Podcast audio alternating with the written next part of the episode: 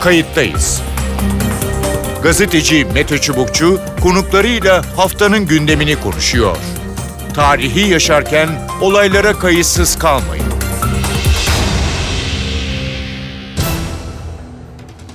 İyi günler bir kayıttayız programıyla daha karşınızdayız. Tarihe ışık tutmak ve olan biteni anlamak için önümüzdeki dakikalarda sizlerle birlikte olacağız. Ben Mete Çubukçu, editörümüz Sevan Kazancı. İki komşu ülke, İran'la Azerbaycan arasındaki ilişkiler bir süredir gergin.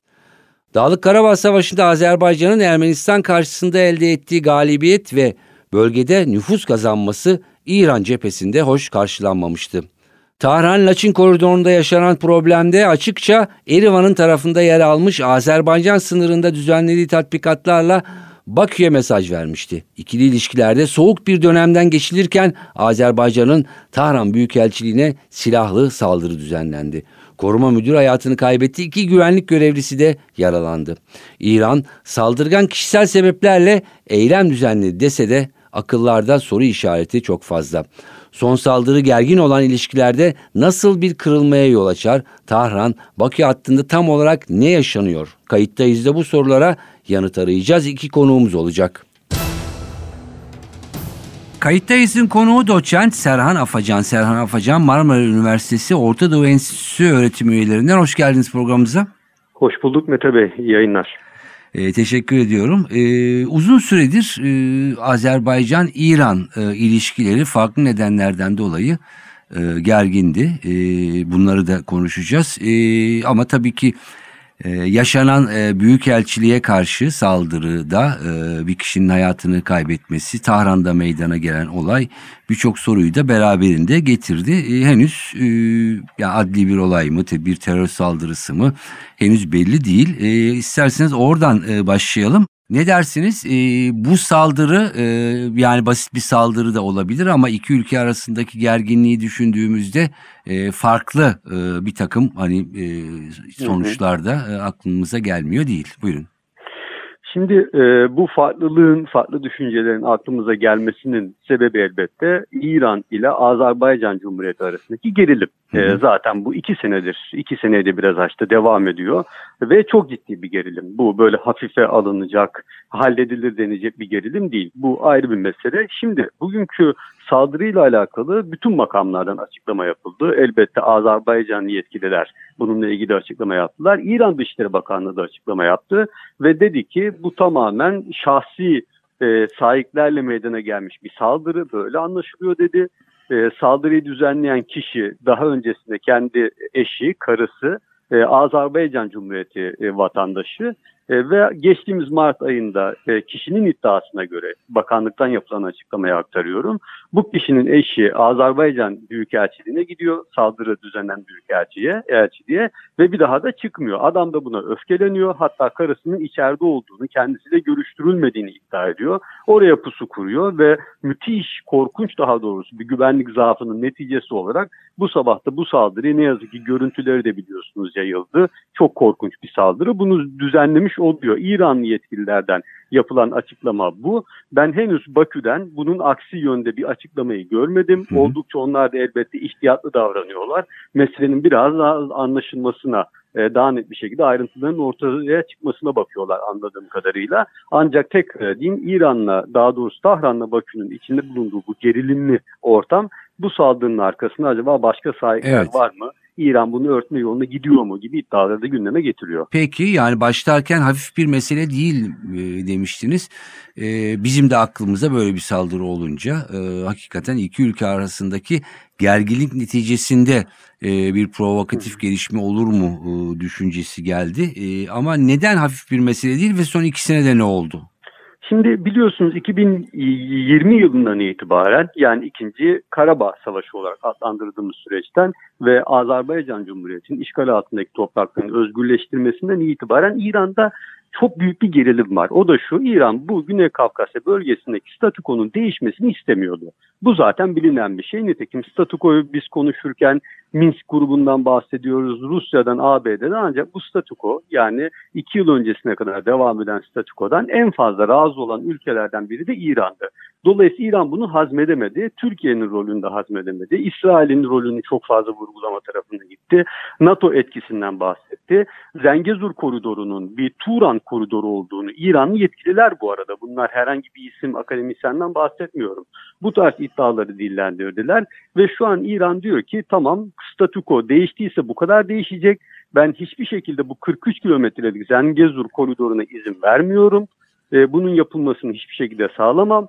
Eğer Nahçıvan Özel Cumhuriyeti ile e, Azerbaycan ana kıtası arasında bir bağlantı olacaksa bu benim topraklarım üzerinden olacak. Olmasın demiyorum. Ancak benim kontrolüm dışında hatta Az e, Ermenistan'ın kontrolü dışında bir koridorun inşa edilmesine hiçbir şekilde razı olmam ve buna izin vermeyeceğim diyor. Elbette Azerbaycan Cumhuriyeti'nin e, tavrını biliyoruz ki bu bana söz verildi 2020 Kasım'ında 10 Kasım'ında yap, yapılan görüşmede e, dolayısıyla ben bunu yapacağım. E, bu çok büyük bir gerilim konusu ve İran henüz bunu aşabilmiş değil.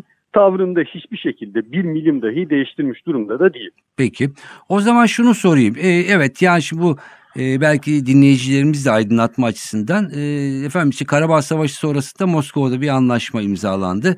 E, Karabağ'da Laçin koridoruna karşılık e, Nahçıvan'la Azerbaycan ana karasını e, bağlayan yani aradaki e, bir anlamda Ermenistan topraklarına paralel ya da bypass geçecek bir koridor Zengezur koridoru. Ee, bu Orta Asya açılacak bir koridor ama tabii İran sınırına da paralel gidiyor. Evet. Ee, şimdi size sormak isterim yani niye statikoyu savundu? Bu o, hat açılırsa e, İran neyi kaybedecek? E, ve şunu da söylemek lazım tabii ki İran'ın pozisyonu başından beri e, Ermenistan yanındaydı yani 90'lardan Tabii. e, bu yana. E, şimdi öncelikle biliyorsunuz biz elbette ikinci e, Karabağ Savaşı'nda Azerbaycan'ın e, kazanımlarını çok önemli bulduk. Gerçekten de önemliydi. Bir problem halledildi ama biliniyor ki Rusya'nın müdahale olmasıyla beraber, beraber Kasım ayında bu problem aslında bütünüyle hallolmadan ortada Hı hı. kaldı. Ne gibi? Hankendi gibi, e, Hocalı gibi, Askeren gibi, Adere gibi, e, Hoca Event gibi, Laçin gibi bölgeler Ermenistan'da kaldı. Ve Ermenistan'ın kontrolündeki yönetimlerde kaldı diyelim diğer bir ifadeyle. Ve bunların bir şekilde Laçin koridoru üzerinden de bağlantısı sağlandı. E, ama ortada şöyle bir problem çıktı. Bir taraftan Nahçıvan var. E, bir taraftan da elbette Azerbaycan var ve Azerbaycan bunun bağlantısını sağlamak istiyordu. Şimdi İran diyor ki eğer Türkiye bir şekilde Azerbaycan'a ulaşacaksa karayla yahut Azerbaycan bir şekilde Nahçıvan'a ulaşacaksa bu benim topraklarım üzerinden olmalı ki zaten yegane alternatif o. Ermenistan üzerinden olamayacağı için benim topraklarım üzerinden olmalı. Dolayısıyla Türkiye'nin ben böyle benden tamamen jeopolitik anlamda bağımsız hatta Azerbaycan'ın da bağımsız bir şekilde buradan hat kurmasını ve beni pas geçmelerini istemiyorum. Çünkü diyor bu NATO'nun burada e, varlığını artıracak, İsrail'in varlığını artacak listeyi uza- uzatıyor. Dolayısıyla İran açısından bu hem Orta Asya ile olan ilişkiler bağlamında hem de Türkiye'nin Güney Kafkasya'daki sıkleti açısından kabul edilemeyecek bir durum olarak lanse ediliyor. Türkiye'nin 3 artı 3 formülü çerçevesinde İran'ı da sürece dahil etmesine hatta hiçbir şekilde bunun İran'ın menfaatlerine e, aykırı olmadığına İran'ı ikna etmesine rağmen bu çabalarına rağmen İran'ın tavrı değişmiş değil. Peki. Şimdi yani o kadar çok başlık çıkıyor ki son soruyu soracağım ama şimdi İsrail derken yine onu da açmak gerekiyor e, dinleyicilerimiz için. İsrail e, son dönem Karabağ Savaşı öncesi ve Karabağ Savaşı sırasında Türkiye'den sonra e, en büyük askeri yardımı yapan, askeri işbirliği yapan ve e, ciddi bir ittifak e, kuran ülkeler. Hatta Azerbaycan Hı hı. Büyükelçiliğinde e, açtı ya da açıyor. E, yani yanılmış da e, olabilir mi? E, İran bundan da rahatsız E, ama herhalde bir rahatsız olduğu başka bir konu daha var değil mi? E, Güney Azerbaycan meselesi. Tabii kuşkusuz yani o zaten her zaman var. Bu Zengezur koridoru meselesinden de bağımsız var. E, şimdi İran'ın oradaki handikapı çok büyük. Çünkü e, Zengezur koridorunu NATO'ya bağlıyor, Turan'a bağlıyor, İsrail'e bağlıyor ama Güney Azerbaycan olarak adlandırılan bölgeyi yani İran Türklerinin yoğun olarak yaşadığı bölgedeki problem dış kaynaklı değil. Bilakis, orada, bilakis oranın sosyolojisinden kaynaklı bir ihtilaf var. Tahran'la artan şekilde bu kesimlerin bağı kopuyor. Gönül bağı zaman zaman siyasi olarak bakışları ve İran esasen burada ayrıca bir gerilim yaşıyor elbette. Dolayısıyla ikisini birbirine ayırmak lazım. Yani kuzeyde olup bitenleri biraz daha dış güçlere bağ, bağ- bağlamaya çalışıyorlar. Ancak güneyde olup bitenler İran'ın sosyolojik meselesi ve İran'ın bununla nasıl baş edeceği konusunda bence çok net bir yol haritası yok. E, şimdi İsrail meselesini biz şunu biliyoruz. İsrail Orta Doğu'da olan her şeyin arkasında İran'ı bularak zaman zaman bunu bahane ederek müdahalelerini artırıp alanı genişletmeye çalışıyor. İran da bunun benzerini hatta aynısını Güney Kafkasya'da yapıyor diyebiliriz. Altını çok doldurmadan devamlı İsrail'den bahsediyor, devamlı NATO'dan bahsediyor. Bu biraz daha İran'la İsrail'in genel anlamda büyük Orta Doğu olarak adlandırabileceğimiz bu bölgede aslında jeopolitik e, çıkmazının, yahut çatışmasının bir doğal bir sonucu ve uzantısı diyebiliriz. Evet. E, bu arada e, tabii ki e, yani resmi olarak olmasa bile e, bölgede çok ciddi e, hem tarihsel açıdan hem de daha güncel açıdan Türkiye ile e, İran'ın çok ciddi bir rekabeti olduğunu da söyleyebiliriz herhalde. Hatta şunu söyleyebiliriz. Diyelim ki İsrail'in varlığı burada sıfır olsun ve İran buna ikna olsun. Diyelim ki NATO burada hiçbir menfaati olmasın deklare etsin ve gerçekten İran buna ikna olsun.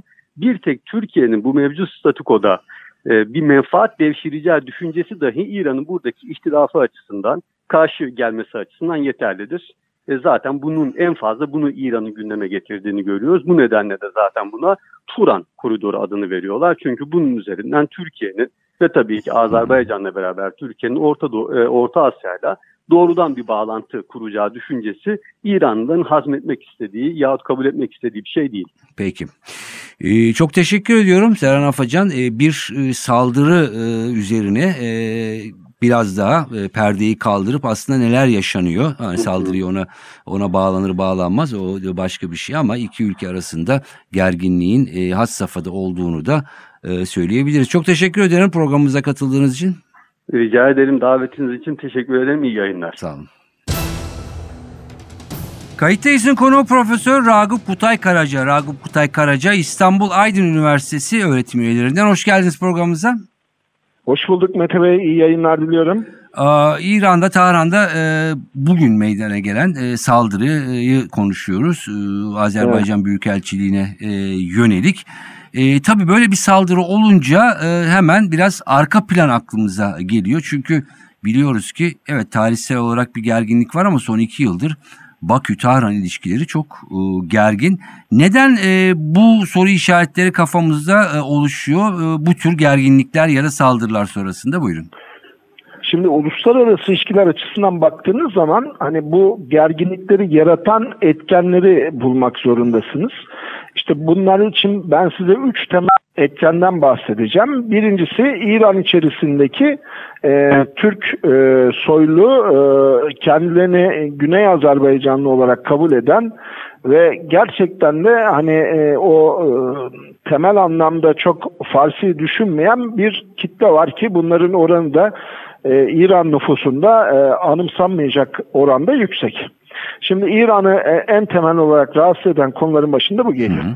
İkinci nokta ee, özellikle bu e, 44 gün savaşında da ortaya çıktı ki Azerbaycan ordusunun e, teknik donanımında İsrail'in e, bariz şekilde etkisi olduğu ve İra, e, İsrail-Azerbaycan ilişkisinin İran'ı doğrudan etkilediğini görüyoruz. Hı hı. Ama Azerbaycan'ı etkileyen bir süreç var. O da İran-Ermenistan ilişkisi. Evet. Hatta biliyorsunuz bu 44 gün savaşında e, İran ordusu sınıra e, belli bir e, silah mühimmat sevk etmeye başladığında oradaki e, Türk unsurlar bunları e, caddelerde durdurdular, barikatlar kurdular, sınıra barikatlar kurdular. Dolayısıyla bu e, gerek Azerbaycan'ın İsrail ilişkisi gerekse İran'ın Ermenistan ilişkisi iki ülke ilişkisi açısından e, sıkıntı yaratan ilişkiler. E, tabii bir de demin söylediğim gibi İran'daki e, Türk azınlığın ki azınlık kabul edilir mi orasını bilmiyorum çünkü oran çok yüksek. E, Türk azınlığında e, etkisi bu, bu bir tetikleme e, sıkıntısı. Evet. E, özellikle 44 Savaşı'ndan sonra 2020'de Karabağ'ın özgürleştirilmesi, işgal topraklarının kurtarılmasından e, sonra e, bilindiği gibi işte bir koridor e, gündeme geldi. Zengezur Bizim koridoru. Zengezur koridoru dediğimiz yani evet. Nahçıvan'la Azerbaycan ana karasını birleştirecek. E, Nahçıvan'da Türkiye'ye komşu. Türkiye'nin de dolayısıyla evet. Orta Asya'ya açılması. E, İran e, defaatle buna karşı çıktığını da söyledi. Bu konuda neler söylemek istersiniz? Şimdi e, tabii e, İran'ın ilginç bir şey var. Bu özellikle e, e, Ermenistan-Azerbaycan krizinde e, Batı ile beraber hareket edebilen de bir İran gördük. E, Mete Bey. İlginç ama değil mi? Yani Amerika ve Fransa politikalarına yakın bir Ermenistan şey İran görüyoruz Ermenistan konusunda. Şimdi tabii Zengezur koridoru çok önemli bir koridor. E, bu e, üçlü mütabakat yani Rusya, Azerbaycan ve Ermenistan'ın imzaladığı üçlü mütabakatta da e, Latin koridoruna karşılık verilen bir koridor. Ama e, açılıp açılmama konusu tabii çok büyük e, sıkıntılara gebe. Hem Ermenistan iç politikası açısından hem e, işte İran açısından hem e, hem de e, bir şekilde e, barışın sürdürülebilirliği açısından e, sıkıntılı. Hı hı. E, şimdi e, bu koridor açıldığı zaman e, İran'ın işte en tedirgin olduğu nokta şurada. Azerbaycan'ın doğrudan Nahçıvan bağlantısı sağlanmış olacak. Ama yalnızca Nahçıvan bağlantısı sağlanmayacak. Aynı zamanda e, bir şekilde Türkiye bağlantısı da sağlanmış olacak. E, aynı e, koridor üzerinden hemen alt tarafa bakarsanız İran'daki Türk nüfusunun e, fazlasıyla etkin olduğunu görürsünüz. E, bütün bunlar İran adına sıkıntı yaratıyor. Tabii bir de şöyle bir şey var. Ermenistan'ın Azerbaycan ve Türkiye e, kara sınırı o ülkenin %75 sınırına tekamül ediyor. Dolayısıyla bu iki sınır da kapalı. Ermenistan her iki taraftan alacağı malı Gürcistan ve özellikle İran üzerinden alıyor. Ama bu da e, Ermenistan'a e, Türkiye'den örnek vereyim hı hı. piyasal anlamda. Türkiye'de 1 lira olup da e, Ermenistan'a girecek malı bir anda 5 liraya Ermenistan'a sokuyor. Bu da e, Ermenistan ekonomisi için yıpratıcı bir pay. İran buradan aldığı paydan da uzak kalmak istemiyor ekonomik açıdan baktığınızda. E, ama e, hani en önemli noktası yine söylüyorum e, bu koridorla beraber e, Türk dünyasının bir şekilde Türkiye ile de doğrudan bağlantı e, kurma ihtimali. evet. E, hatırlayacak olursa 2020'de e, daha sonra da gerçekleşti mi bilmiyorum ama Cumhurbaşkanı'nın e, Azerbaycan ziyaretinde yani zaferi bir şekilde hani kutlamak için gittiğinde e, evet e, Aras şiirini okumuştu Bahtiyar Vahapzade'nin e, ve İran'da da ciddi bir tepki e, olmuştu. E, yani bu sadece Türkiye'de de bu konuda bir e, gerginlik var ve e, burada tabii Güney Azerbaycan dedikleri e, işte sizin de başta bahsettiğiniz e, Azerbaycan kökenli İranlılar söz konusu. Yani birçok bir başlıkta aslında sinir uçları var değil mi?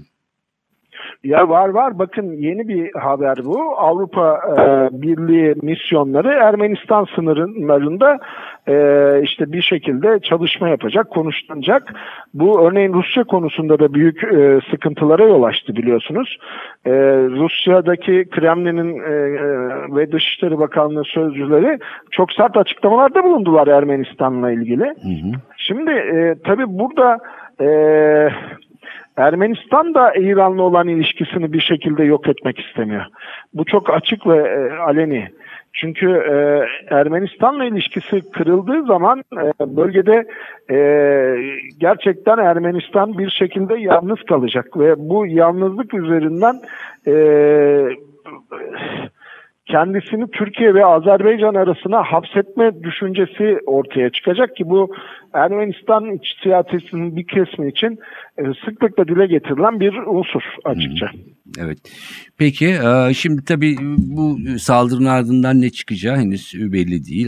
Yani adli bir şey olabilir, kişisel olabilir, terör saldırısı e, olabilir ama belli ki iki ülke arasındaki gerginlik biraz daha yükselip devam edecek gibi görünüyor. Çünkü Bakü'de zaman zaman Güney Azerbaycan cümlesinde rahatlıkla kullanabiliyor. Evet.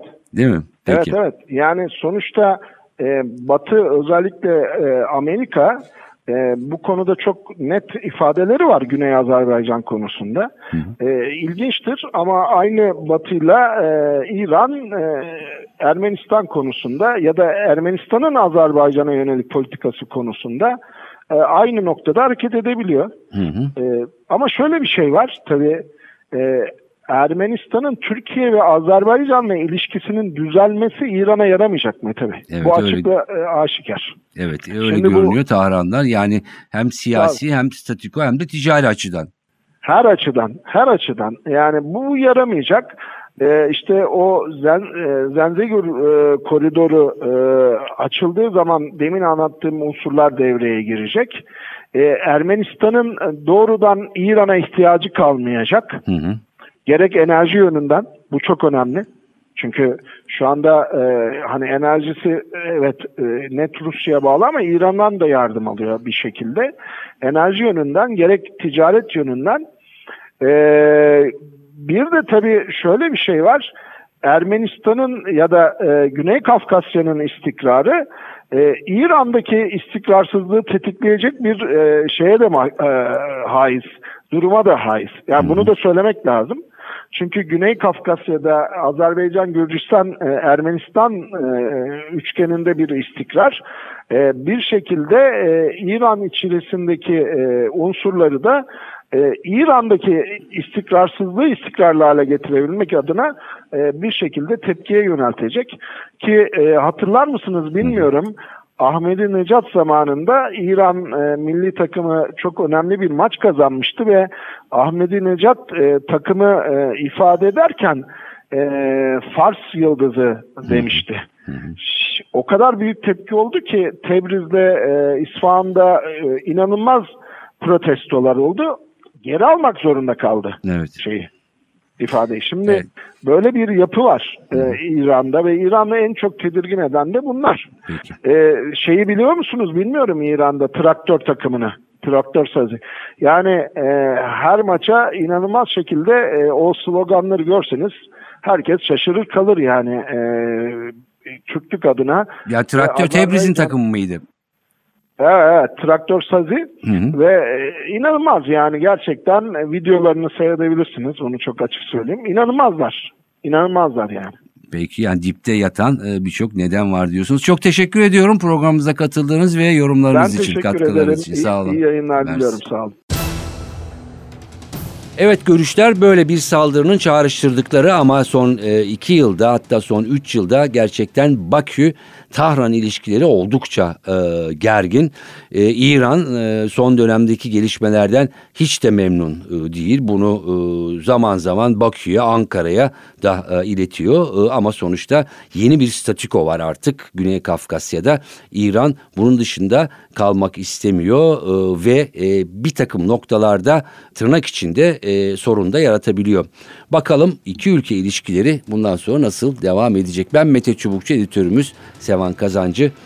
Bizden bu haftalık bu kadar. Haftaya tekrar görüşmek üzere. Hoşçakalın. Gazeteci Mete Çubukçu ile kayıttayız sona erdi. Kaçırdığınız bölümleri podcast platformlarından dinleyebilirsiniz.